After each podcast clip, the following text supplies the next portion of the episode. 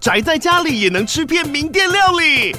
最懂吃的美食平台宅点心满周岁喽！二月二十六号至三月三十一号，周年庆消费满千折五十元，满两千折两百元，限量五十组超值组合包，原价二四九九元，特价二四零零元，搭配专区优惠再折两百元。鱼子烧麦、老爷叉烧、鲜肉汤包、墨西哥起司煎饼，揪朋友来家宅着吃更好吃。马上点击链接探访宅点心。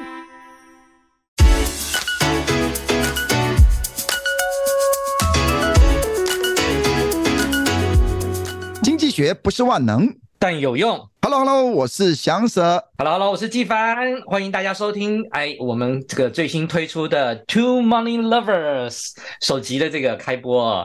哎，我我哎，我们这个节目是有中文名字的吗？我们中文名叫什么？哦哦，就我们刚刚念的嘛。经济学不是万能，但有用。哎，我嗯，哎，这个哎，我们这个名字你是怎么取的啊？你你你要不要跟大家说一下？我我 没有了没有了。哎呀，我觉得这个很有意思啊，因为我们呃这个名字其实主要是就是 Chat GPT 取的，因为 Chat GPT 非常夯哎哦。就是一个完完美的个人助理啊！你不知道怎么没有什么一些想法，你都可以叫他帮你起草一些东西出来，对吧？没错，没错，没错。其实我们就是有点有点想法啦，就是说我们希望能够呃做一些东西，然后呢，让我们有一些 happy happy 快乐快乐的事情。就是我们想想，哎，我们不如来做一个有关于聊聊怎么赚钱的事情，因为我们两个对这个东西都非常有兴趣。哦、所以就哎，所以我他他取的好几好几名让我们选，我看我就我们就被这个眼睛一亮啊，Two Money Lovers，哎，真的眼睛一亮，这个。没错没错，这真的很会取！我我我给我好多朋友一看，他们都说哦，这个取的真的很好。我说这个怎么那么会取啊？ChatGPT 取的，他就是我们小编嘛。对我哎、欸，我还真的去 Google Two Money Lovers 看是不是全世界有有有一个什么这样 Podcast 的节目，还是什么一个影集的节目？哎、欸，还真的没有哎、欸。他是原，他真的是原创的啊，原创的，对，他真的很厉害。对啊，而且当然你有跟他讲一些一些一些线索了，让他来取了。对，然后另外另外我们就另外想说，想要做这个东西，我觉得还有一个一个一个，我我应该是一个我自己个人，我觉得还蛮开心的，就是我们今年你跟我都有指导一个学生，他很顺利的上了这个美国的 Regeneron 科学奖。那这个 Regeneron 科学奖这个很有很特别哦，它是美国的一个。强度最高的科学奖，那这个科学奖的这个获得在历史上面呢，总共出了十几位诺贝尔奖得主，七十几位美国国家科学院院士。哦，真的假的？这个 AMD 的现任的执行长 Lisa Su 也是曾经是这个科学奖得主。但是我觉得最值得呃吸引我眼球的是，它其实有百分之十六的三百位的得奖者是怎样呢？是行为与社会科学类别。百分之十六是行为与社会科学。对对对，那最后的前三十位的决赛者也有两位是，所以其实我自己很有感而发，就哎，原来在美国这么高强度的一个科学竞赛殿堂里面，社会科学他们被认定就是一，他们不是分类保护你哦，比如说我们有女性保障名额啊，或者什么这个什么社会科学，不是，你就一起来加加加入这个强度最高的比赛，他的首奖是多少呢？首奖是二十五万美金给高中生哦。那我觉得那种感受真的很强大，就是说原来经济学是科学的一种。对，而且我而且我觉得有一个比较重大的，我觉得我的感受，因为我我的主业是补习班老师嘛，对不对？那我我会觉得说，在至少在我的学生里面，他们会觉得这个理论跟实际好像有很大的鸿沟。啊，学经济学、学统计学、学这些理论，哎，好像是用来考试的，对吧？所以我就觉得，嗯。这好像是台湾不知道的学生训练是出了什么问题？哎，学习是为了考试，对不对？就是为了考试而学习。我觉得，所以我们就就就觉得说，哎，经济学不说，因为他其实啊，ChatGPT 给我们一个名字叫做“金钱不是万能，但有用”。哎，我就觉得好像有点太铜臭了。哎，我们来讲，举个经济学不是万能，但有用。哎，是有点学那个什么月薪？哎，月薪娇妻，你你你有看过吗？呃，我没有，但是你看的，不是我看的。我不太看那种东西。哦、你，你不看日剧哦？好，没有没有啦，我不看那种日剧啦。逃避虽然可耻，但有用啊！那是月薪娇妻那个日日日日剧的的 的原名啊，所以我们就呃就偷用了他们这个语这个这个这个这个句型啊。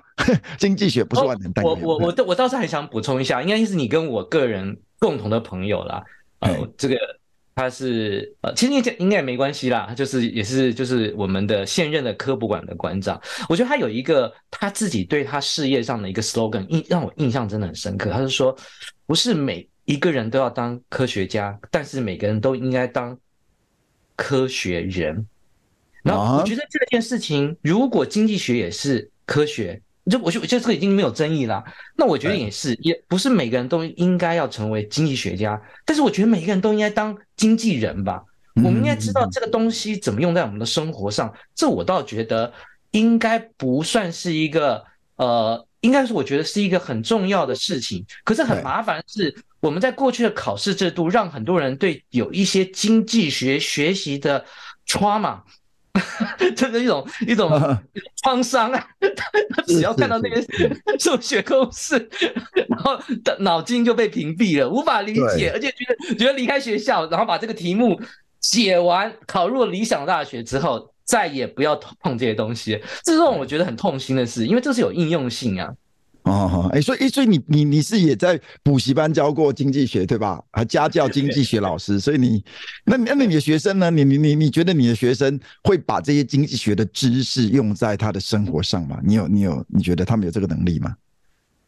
我坦白说啦，我认为我自己真心讲，我觉得机会是很低啦。但是我最近我们看到一个例外，你跟我都有共同指导的学生，就是我们开始在指导经济奥林匹亚。我发现它的题目的设计就非常实用性，那也是因为本来考我们怎么学经济学也是某种程度是也被考试引导。那过去的我们台湾的考试制度也比较强调，比较没有那么强调的应应用性。那我也亲眼看到，这真的是我双眼看到。当我看到这个题目设计的是高度的应用性，我的学生他的学习经济学的深度跟兴趣就被激发出来了。他知道他可以立刻用出来。我们再讲更白话一点，可以将来赚钱。哎，那那种那种乐趣就不一样啦，对不对？对。因为因为其实考高分，当然也不是说不好啦。因为考高分是一个，好像是成就成就嘛。对，让你有一个 ticket。可是事实上，他好像没有真的用这个东西，对他的一生要有帮助。这是我觉得比较可惜的。对对啊。那嗯，哦，我另外另外另外另外，我想讲，为什么我今我今天我有我会特别有感发想跟你聊这个东西，就是我觉得在我的生命经验中间，我要个人非常感谢你一件事情。我觉得应该在十几年前。嗯有一次，您在，因为你是财管老师嘛，对不对？有没错吧？是是。对，然后你跟你聊天，呃，套句经济学的术语，有高度的这个外溢，正面的外部性，对我产生极大的外部性。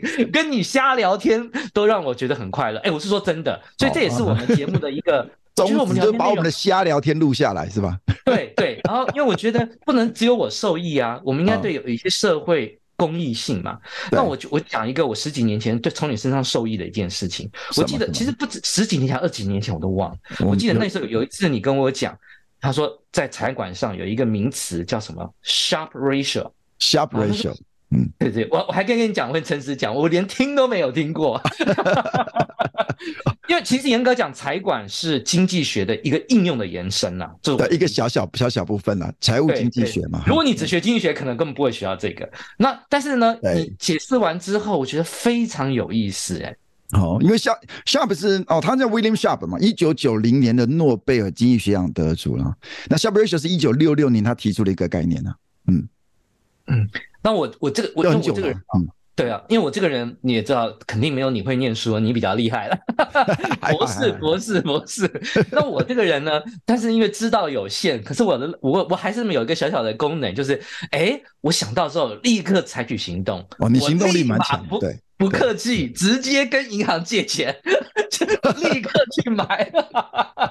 十几年前，哦，所以说你你真的把 Sharpe ratio 拿来用啊？哎，我们这边应该有些听众可能不大知道 Sharpe ratio，我们简单讲一下啊。Sharpe ratio 的的的算法就是你把这一档基金或者是你的这个投资组合，说是也可以是一档股票，过往一段时间它的平均报酬，通常我们要扣掉所谓的无风险利率。那无风险利率通常哎，最简单讲，你就是可以用政府公债的殖利率，或者啊简单讲了，或是这些。行库的呃定存利率就可以了，因为因为你存在银行库定存基本上是不太有风险的嘛，哈，所以你把你的这一档基金的平均报酬减掉无风险利率，哎，就是你的我们通常我们叫做风险溢酬了，好，那这就太学术了啊，简单讲就是你超过这个定存的一个报酬的部分除上风险，那风险我们是用标准差来衡量了，哈。想想想舍我这样讲哈，因为你这个是读书人啊，我可不可以用稍微白话一点？啊，你讲白话，你讲白话。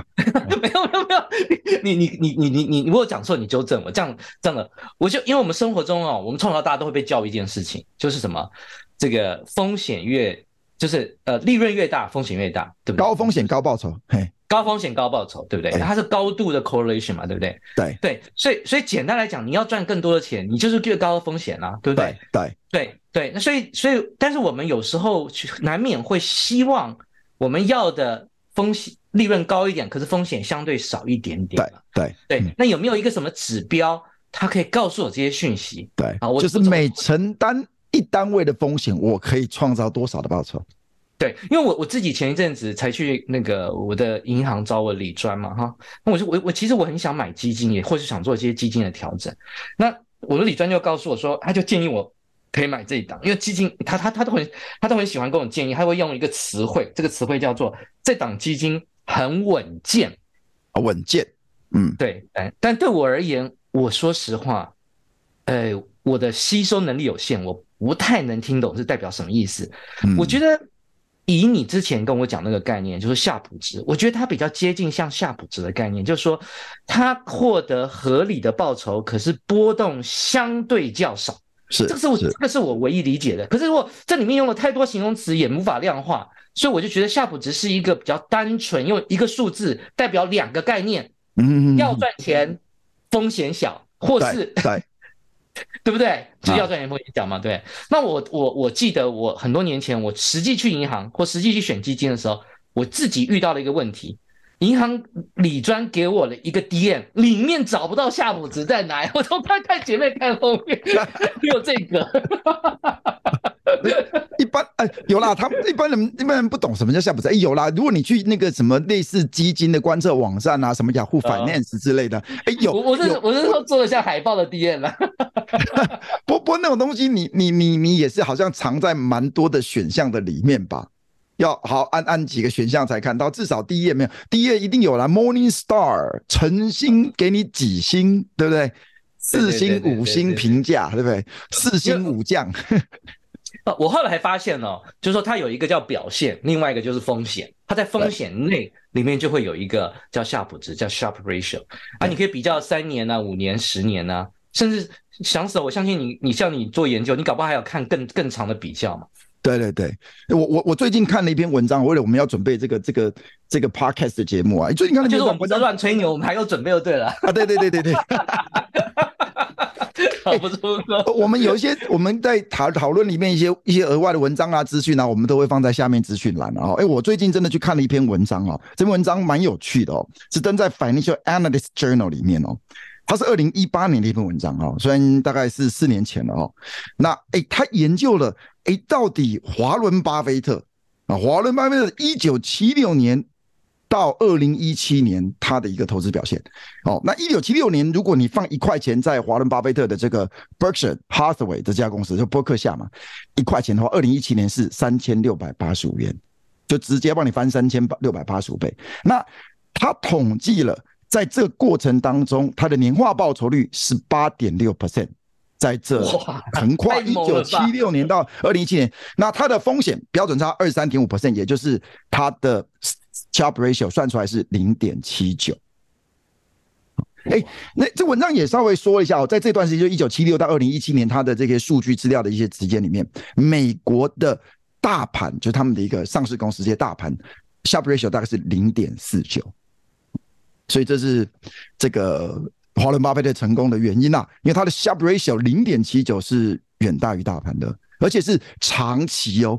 哎，有时候哎，有时候我们去看一些基金哦，可能你 Sharpe ratio 哇超高的，但那种如果是短期，有可能他过往的这一年他刚买到一只标股，哇，他报酬而且刚好就是大多头，因为有时候他时间他刚好就是大多头。对对对对，所以呢，这 Sharpe ratio 如果你看短期的话，可能有可能会有存活者偏误了。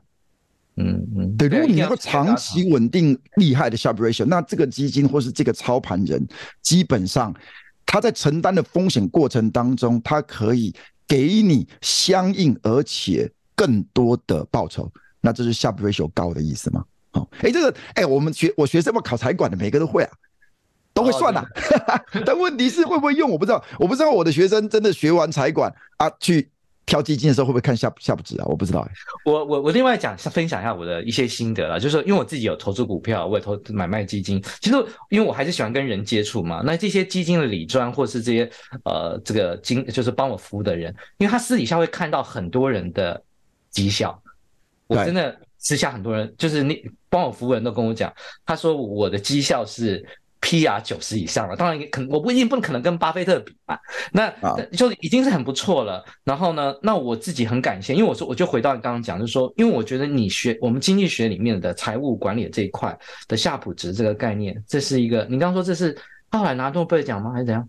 哦哦，诺贝尔奖得主提出来的，他是在一九六四年的一篇文章拿诺贝尔奖了，这一九六六年他提出了另外一个指标了，嗯，对。对，那当然就是说，我我觉得这个东西它用在我生活中间，对我真的帮助很大。因为我举举例来讲，说我买卖股票，我我我这个什么，我买卖基金，他说他跟我说，他发现他实际看后台，因为他看到大家的这个赚钱的数据，他说我说一直是领先很多很多人的。对，那我自己我自己看了一下，就是很多年前，因为我我不仅是投资我的储蓄，我还用财务杠杆去借大批的钱出来，所以我自己。我就会个人就会希望夏普值越高越好，因为我希望我承担的风险是值得的。哎，你知道你做的这些事情就是华伦巴菲特做的事情呢？因为那篇文章我刚刚讲那篇文章，他有提到华伦巴菲特啊，他另外一个成功关键就是说，他大概在这个一九七六年到二零一七年，他这个作者研究了大概华伦巴菲特他的杠杆倍数是一点七一倍的杠杆。哎，跟我差不多。对，而且更重要的是，华伦巴菲特他可以用一个很便宜的资金来取得杠杆。哎，这个我们后几集你可以讲一下，你怎么？我我们我们一定要聊，一定要聊。对，不过我我还是可以讲一下，就是说，因为呃，巴菲特那个年代是将刚好经历美国最大多头的好几次，所以有时候不太准。但是我就以我过去十年呢、啊，我的夏普值啊，以我最大部位那个，它是因为这个不用算嘛，它这个呃 Morningstar 都已经要零点五四，其实这个也是一个很不错的数字，因为我看指数只有零点四二，组别也是零点四二，可见它第一个它打败其他同类型的基金，它打败了指数，它到零点五四，所以我觉得我很开心哦，因为我觉得很安心的承担这个这个风险去赚那个超额的报酬。我觉得那种超开心的，哦，就是说你选到的你最大部位的基金，它的下补值是零点五四，对，是吧？当然我知道。哎，欸，我们这个节目应该不能不能直接报名牌吧？这样可能会被罚，对吧？我只讲零点五四，大家不知道是谁啊？哎，欸，但也不太适合啦，我们也不太适合说哦哪一档基金，因为我看可能听众一定很 很是有兴趣，但我觉得这个不太适合啦，到时候。对，这个会有争议，不太适合 私下问。所以你建议我，你建议我零点五四也不要讲就对了，是吗？呃，零，哎哎，不过不过这个真的要比较了，不然 Sharpe ratio 到底是多少是合理？零点五四算高低？对啊，要跟谁比？对啊，哎，你说刚刚说，哎，过哦大大盘是零点四二，对不对？你你刚刚这个意思？对，零点四二，对对，所以那就组别就是同样的。那我我觉得，不过我倒是还是可以分享我买的是哪一种形态了，就是。呃，就是固定月配息的，然后这种用用那种呃价值型投资，然后他就用配息过配息进来。哎，配息进来你会拿到现金是吧？对，因为我刚刚讲过，我是用财务杠杆啊，所以我要还银行利息啊。哦，所以他他因为我银行银行是这样，他收利息是每个月是固定收固定的金额嘛，那我当然希望他固定配进来，就帮帮好帮我缴这些钱就好了啊。对对对对对，嗯，所以我就可以做无形的套利啊。哎，那你银行借钱，你用房房贷去借吗？哎，你是本利摊还，还是你是只有缴息？有本利摊还，本利摊还。对，因为其实你财务杠杆拉大，他银行也不太敢直接缴，除非我有认识上层的人。那 我要没有他，他一定是本利啦，本利。所以这整个整简单讲啊，就是一个一个最简单的方法，就是第一个，你用便宜的。资金成本，比如说你能够借到便宜的钱，然后去选择 Sharpe ratio 高的投资标的。对，而而且如果它这个基金本身是固定月配息，它配息的钱你绝对要超过你的利息，而且还可以帮你还一部分本金，这样是最好的。啊，嗯，了解了解，而且而且很妙，因为我投资长这个基金是怎样？它很妙，它是每年它的配息率会上升呢、欸。配息单位啦，应该是配息单，不要说配息率，因为那个跟是应该是配息单位有上升。也就是说，我其实不担心升息，因为升息它它自己也在增加呀，所以这个问题就对我不是太大的影响了。对，好，因为如果你是用杠杆举借钱的方式来做投资，最担心就是这个本金会不见嘛，或者说出现一个很大的一个下档风险啊，结果你的资金净值没了，哎，到时候你还不了钱，对吧？所以这就是为什么要找。所谓理专所谓的稳健的基金，夏普值高的，在承担适当风险之下，能够有可是有有有超有不错的报酬了，或者说能够有超过同类基金更好的报酬，那是夏普值高它的实质意义嘛？对不对？对。那另外一件事情，我觉得值得一提，就是说，如果这个钱是我的，或是我募来的，我的追我我相信我追求的夏普值不是零点五，是会更高。因为你刚刚提讲到巴菲特，他的标准差远比我大，我的标准差是十一点五七耶。哦，他的标准差二十三点五 percent。对，他是第一个，那个钱是他募来的，他不是借的，他没有但不担心断头。嗯、那我这个东西我，哦对，因为他 Berkshire 是一个公司组织的形态。对对对，他是我我我，因为我财务杠杆嘛，那这个钱是不是我的？所以有时候我就像我的标准差要低一点，我才忍耐得了那种高波动。而且我会尽可能让贝塔值小一点啊！我知道你的数值都没有贝塔值啊，这个其实这个东西可能贝塔值又可以有一集了，以后对对，以后再说，以后再说，这个讲不完，对对对，讲不完，对对，这非常非常棒，我真的超爱经济学这一块，因为我觉得真的是在用的过程中间，我真的知道这个学术对我的帮助。我反过来讲，用的过程中也可以让我看到新的知识的拓展啊！哎，我其实是。哎，我觉得我们这一集应该差不多了，不要讲太多了。哎，我觉得用便宜的资金，我觉得这这一块应该下一集我们就来讲这个。哎，因为我看到这个资讯呢，他们说 Berkshire 就是这个 Berkshire 这个公司啊，它甚至在二零零二年，它可以发行负票面利率的债券呢。他跟他借 借钱，债票面利率还负了，为什么？因为他送这个认股权证给这个债权人，代表就是他有权利可以把。去购买这个这个伯克夏的股票，就要认股权啊，这是选择权啊，这以后有机会我们再跟大家说。所以，而且他在一九八九年到二零零九年，这个这个伯克夏的公司债的 rating 都是 AAA 的评级的，所以他借钱的资金成本蛮低的。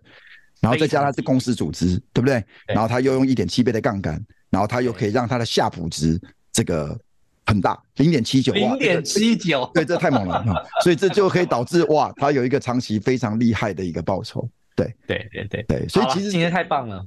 今天大概就这样吧，哈、嗯，我觉得这样子。那我们下一集我们再来看看讲一些什么吧。下一集我们就讲好，我们讲怎么样杠杆借钱好了。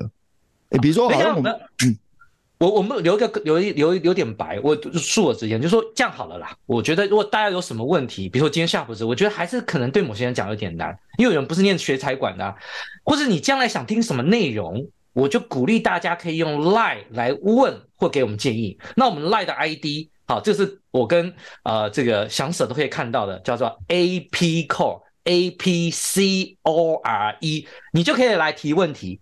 你也可以怎样呢？表达意见，好不好？那我们甚至可以决定我们第二集要做什么。那我们有一些我们一些互动的方式，或者说我们的这些。呃，内容讲的一些素材，我们会在下面的资讯栏哈，就是这 podcast 的下面资讯栏跟跟大家来分享。好，那我们我希望你以后也有一个留言板啊，除了这个 AP Core 我们的这个 Line 之外，希望有个留言板，大家能够互动。也许我们做几集发现这可以做得下去的话，我们来开一个呃社团，然后大家在里面可以讨论。嘿，没问题，没问题，没问题。好啦，那，那今天超开心的，真开心，我们的。的开始啊，希望这个能够 这个节节节目你做得下去，应该不会就三集就断头了吧？哎，而且而且翔 Sir，我是我建议你哦，因为你找到那个资料真的很棒，我觉得我们一定要留在下面让大家看看巴菲特，对对对，让大家一起来看。那夏普 Ratio 我们有一些补充资料，也都会留在下面，好不好？好，好，那今天就这样子啦。那我们今天就是第一集 To Money Lover 顺利结束，好，顺利结束，顺利结束啊！下一集见，拜拜，拜拜。